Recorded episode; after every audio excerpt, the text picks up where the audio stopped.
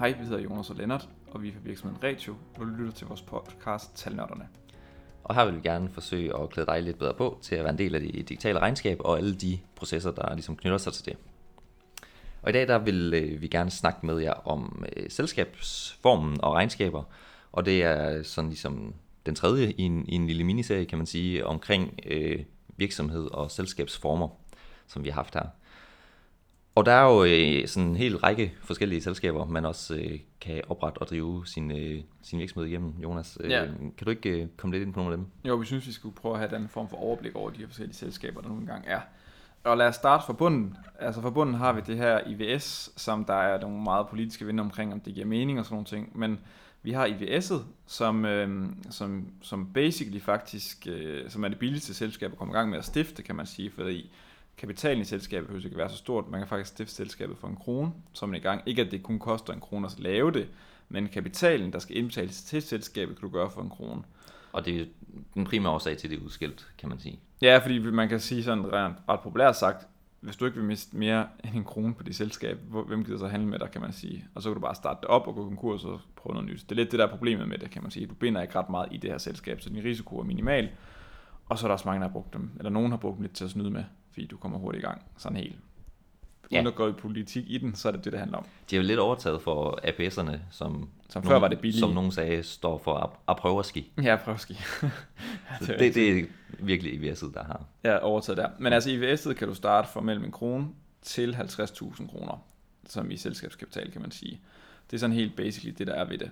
Når du, øh, den næste klasse, det er et APS, som er det samme, samme som IVS, kan man sige, men det APS, så stifter du for 50.000 kroner, og så er der det store klassiske AS, som du stifter for 500.000 kroner. Så der er sådan noget kapitalsforskel i det overordnet set. Og så er der også KS'er, som vi ikke rigtig vil ind på her, men en anden form for selskabsform. Der findes også pandanger, mindre andre former, specielle former for selskabsformer, vi ikke vil ind på her, men vi vil fokusere på IVS'er, APS'er og AS'er.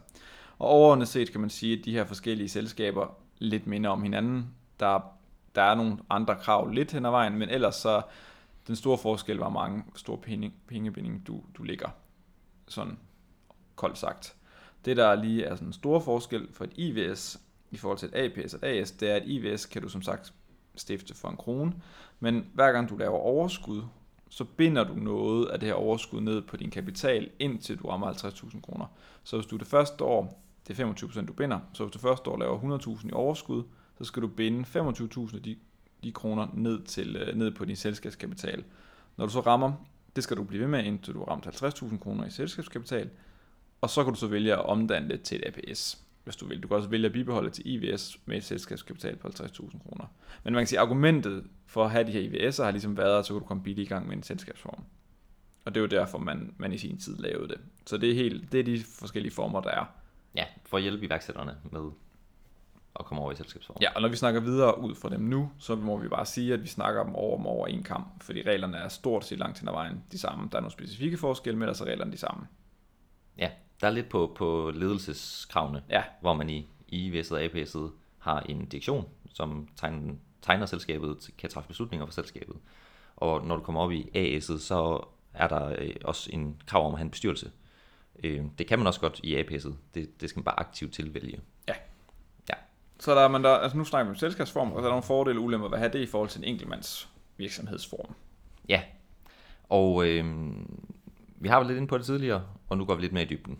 Den helt store fordel er, at øh, du afgrænser din, øh, din risiko, når du driver din virksomhed i selskabsform, fordi at du kan kun øh, miste den kapital, der bliver skudt ind, og det er også derfor, IVS'et er så udskilt. Det er fordi, det, det kan virke ret useriøst at starte et øh, kapitalselskab op med en krone, fordi så signalerer du også, øh, jeg er måske ikke særlig committed, øh, jeg vil ikke øh, miste mere end en krone øh, i mit forsøg på at, at starte den her virksomhed op. Og der kan være nogen, der slet ikke vil handle med dig, fordi at du er i et IVS og ikke har nogen øh, risiko og kapitalbundet. Ja. Så det er, øh, det var nogle ulemperne ved IVS'et, men nogle af fordelene ved, at du er i et selskab, det er, at du får afgrænset dig fra din private økonomi. Og du kan ligesom sikre, at, øh, at du heller ikke ender med at gå øh, personlig konkurs øh, som erhvervsdrivende. Ja, så hvis du ødelægger et eller andet for en kunde for at kæmpe erstatningskrav, så kan du sige, at det er også lige meget, jeg taber, hvis jeg har et overskud eller en egenkapital i mit firma på 50.000 kroner, så kan jeg sige, fint nok, tag dem, jeg forsvinder. Der er ikke mere, så dør sagen der. Ja, Og det er jo nok også det, der ude i den bredere befolkning nogle gange kan blive kritiseret, at folk de kan få lov til at gøre det der.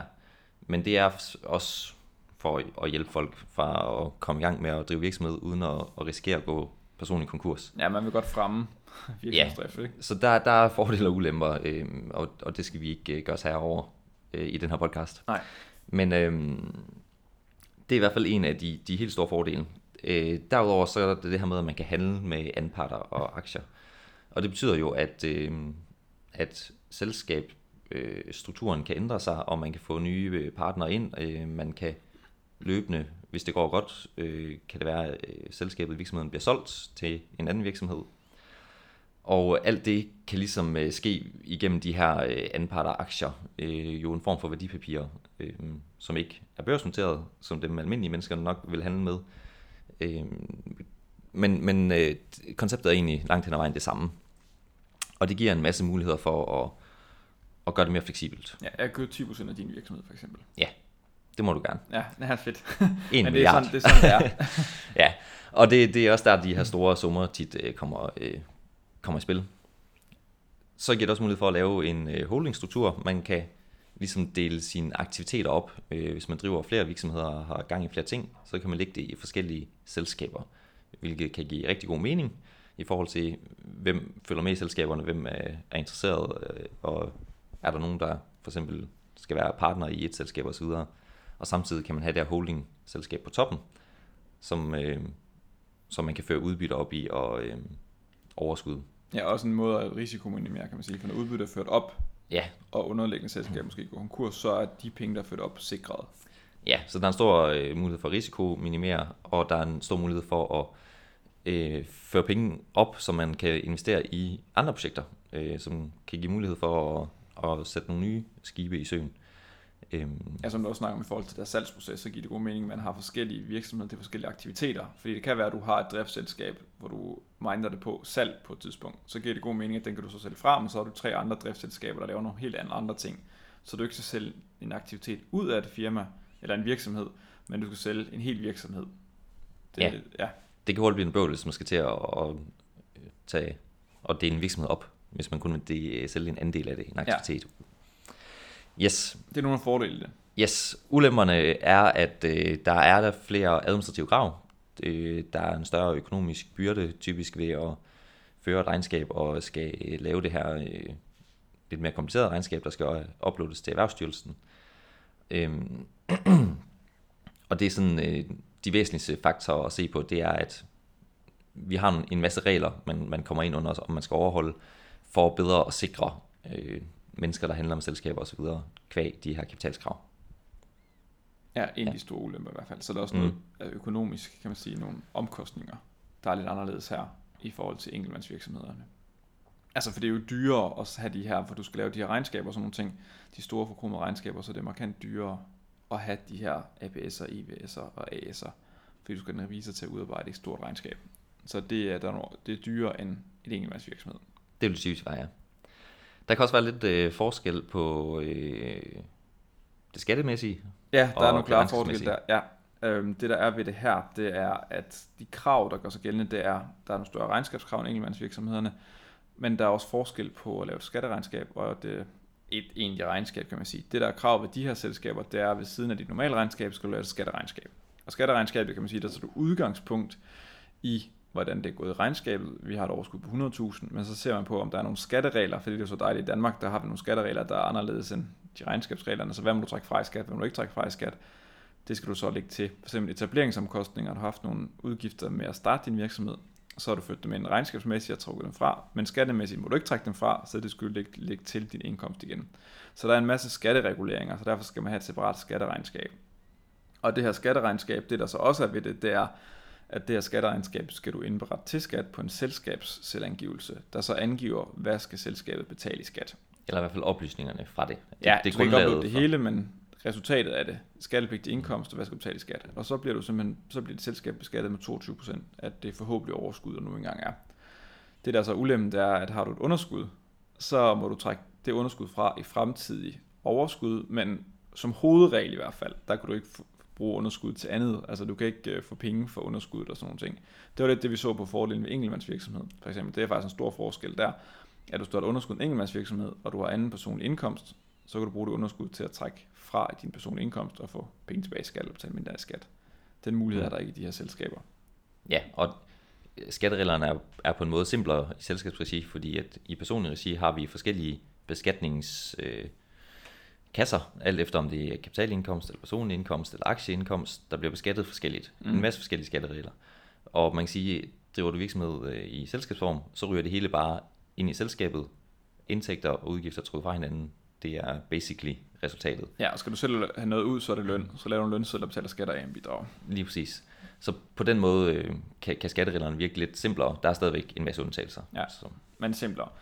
Så er der noget i forhold til det her regnskaber, for der er også en stor forskel på regnskaber i forhold til enkeltmandsvirksomhederne, fordi de her regnskaber er lidt anderledes opbygget, og de skal indberettes på nogle andre måder.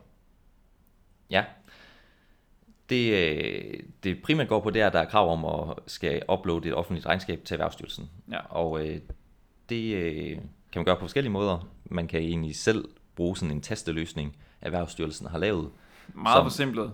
Ja, ret forsimplet, og øh, også lidt udskilt, i hvert fald i revisorbranchen, fordi det, det er ikke særlig nemt at bruge den her testløsning, som, øh, som var tanken. Og ja, jeg har ikke nogen tal på det, men jeg vil skyde på øh, 90% af de regnskaber, der bliver testet på den måde, jeg øh, tror jeg, vi kan finde fejl i. Ja. Så de opfylder ikke minimumskravene langt hen ad vejen, og det er folk, der bare sidder... Nej, det er ledet at sige, men det, nogle gange er det folk, der sidder og taster, vi godt lave regnskab, så sidder vi og taster det ind, og så er det derfra. Men mange af dem er der desværre fejl i. Ja, det, det er realiteten i hvert fald. Ja. Men øhm, ellers så kan man XBL indberette regnskaberne til Erhvervsstyrelsen, og det er der øh, forskellige systemer, der kan hjælpe en med, øh, understøtter den form, øh, regnskabet skal uploades Som er en digital indberetning ja. af regnskabet. Det er en bestemt, øh, et bestemt format, regnskabet skal ind på, så Erhvervsstyrelsen kan læse det og lave regnskabsstatistikker og alt sådan noget. Ja. Tjek nogle ting. På så der det. kommer digitalisering lidt ind. Der er nemlig noget digitalisering. Og øh, så bevæger vi os lidt over til det her med de her indberetninger, som, øh, som man skal lave. Og der har vi forskellige systemer. Nu øh, var der den her testeløsning, og så er der et regnskabssystem, der er bredt øh, brugt blandt revisorer i hvert fald, som hedder Caseware, som understøtter den her XBL-indberetning, hvor man opstiller regnskabet og laver det her i, får det underskrevet, og så kan man ligesom uploade den her øh, særlige fil til Erhvervsstyrelsen. En nørdeløsning for revisorer, meget udbredt, ja. men det er til revisor, ikke til brugere. Det, det er for tungt til det simpelthen. Ja, og det, der ligger også en masse arbejde i at, at understøtte alle reglerne og alle, de, alle den lovgivning, der er i årsregnskabsloven og IFAS'erne, øhm, som der, der er bare utrolig meget, øh, man skal være opmærksom på for at opstille regnskabet korrekt. Så det er ikke til brugerniveau, det er til revisorniveau? Yes. Vi har også nogle muligheder på brugerniveau. Øh, som tænker du kom lidt ind på. Ja, lidt, jeg vil lidt forsøge at komme ind på det i hvert fald, at det er sådan lidt en sparet sag, fordi der er nogen, der forsøger at lave de her løsninger, så det er nemmere for brugeren, kan man sige. Altså vi har set eksempler på Dineo, som er et meget populært regnskabsprogram, der forsøger at prøve at være på vej med i hvert fald de her indberetningsmuligheder. Så, så jeg som bruger, der har et APS for eksempel, og bruger Dineo, kan trykke på en knap, stille nogle spørgsmål, og så laver XBL'en og indbrændt til Erhvervsstyrelsen. Billy forsøgte også at gøre det samme. Jeg mener ikke, de er noget at komme i mål med det, men det er nogle løsninger, hvor vi prøver at gøre det nemmere for brugeren og personligt tror jeg, at det er nogle ting, der er på vej frem, altså hvor vi gør det nemmere, og det er for de simple selskaber, der er ingen grund til, at det skal være helt ekstremt tungt at opstille sine regnskaber, fordi de skal bare opfylde nogle minimumsbetingelser, og så skal det stemme, og så er det videre. Problemet, synes jeg, ligger i de her løsninger, som Billy og Geneo forsøger at køre, det er, at man ikke opfanger de fejl, der kan være. Altså der er der er ikke en kvalitetssikring indover. Det er ikke fordi, man skal have en revisor, der skriver under og koster 15.000 for kvalitetssikre, men det giver bare god mening at have en revisor indover, og nogen lige sikkert, at det ser godt ud det her.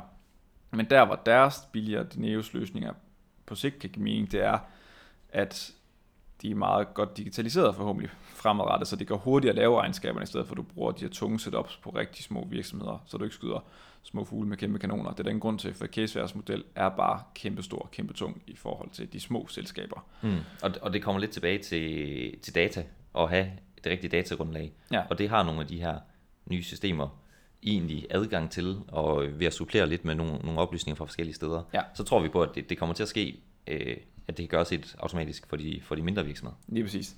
Vi har også set øh, eksempler på nogen, der prøver at gøre det lidt som let regnskab, der prøver at lave en lidt, som, det hedder let regnskab, der prøver at lave en lettere model til indberetning jeg vil stadigvæk mene, at det er mere til revisorer, end det er til brugere. Helt sikkert. Øh, men det er bare noget, der prøver at gøre det, modellen hurtigere for revisorer, som det hurtigt laver regnskaberne, og forhåbentlig også billigere for kunderne, fordi det går hurtigt lave regnskaberne.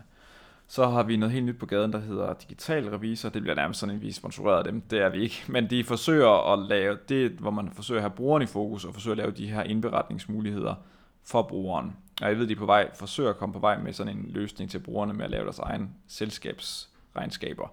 De har pt. nogle på vej på nogle regnskaber, som bygger til, hvis du har enkeltmandsvirksomhed og sådan nogle ting. Så det er nogle ting, jeg tror, der er på vej frem, hvor du får nogle kvalificerede spørgsmål, baseret på dit regnskabsprogram og sådan nogle ting, og ud fra det kan tage stilling til, hvad skal ind i mit regnskab, og hvad skal ikke, og så indberette direkte indenfor. Altså rigtig smart. Det man kan være bekymret for, det er, om man får kvalitetssikret sit regnskab godt nok, hvis du ikke har en revisor indover.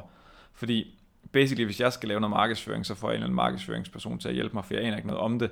Så hvordan skal en normal bruger, der ikke kender bogføring og regnskab, finde ud af, hvordan man laver sit regnskab? Det er sådan lidt, jeg har det med det. Men det der mm. smart løsninger, der er, at de forhåbentlig kan spare tid og minimere revisoromkostningerne, så man kan få et regnskab billigere og hurtigere, som stadigvæk er fejlfrit. Så revisoren kan bruge tiden på optimeringsmuligheder og sådan nogle ting. Det er der, vi synes, det giver mening. Ja, man kan sige, det der ser ud til at, at være tilgængeligt lige nu, det er en model til et lejlighedsregnskab, eller hvis man har solceller øh, på den gamle ordning, ja. eller på nogle af de her ordninger, hvor man bliver beskattet af det. Så det er faktisk kun nogen, der er aktuelle for øh, enkeltmandsvirksomhederne. Ja, men jeg ved, de er på vej. Ja, og de er på vej med noget til selskaber, som, som er det, vi snakker om i dag. Men der er faktisk ikke rigtig noget derude, som er godt. Som vi synes. Øh, det er ja, subjektivt. Ja, og i hvert fald ikke noget, hvor man, øh, hvor man får et godt produkt, uden at, at gå til nogle fagpersoner. Nej. Og det er ikke for at mere for revisor 100%, men det er bare sådan, det er. Det kan være, at verden ser ud om to år eller et år, og der sker ret meget på de punkter her. Det, det, ligesom det sker med lønprogrammer. Ja, helt sikkert, og, og vi forsøger også at, at være med på de programmer for at, at køre, køre det ud til brugerne. Ja. Øhm, det, vi er der ikke helt endnu. Nej, men det kommer. Det skal det nok. Det var faktisk det, vi snakkede om denne gang med selskaber, og hvad lige det var for en størrelse. Og yes. så glæder vi til at snakke videre næste gang. Og så har vi en lille opfordring, at hvis I kan lide os, så giv os en rating. Og hvis der er noget, I godt kunne tænke os, at vi skulle snakke videre om, eller nogle andre emner, så skriv ind i en mail til os på info.radio.dk.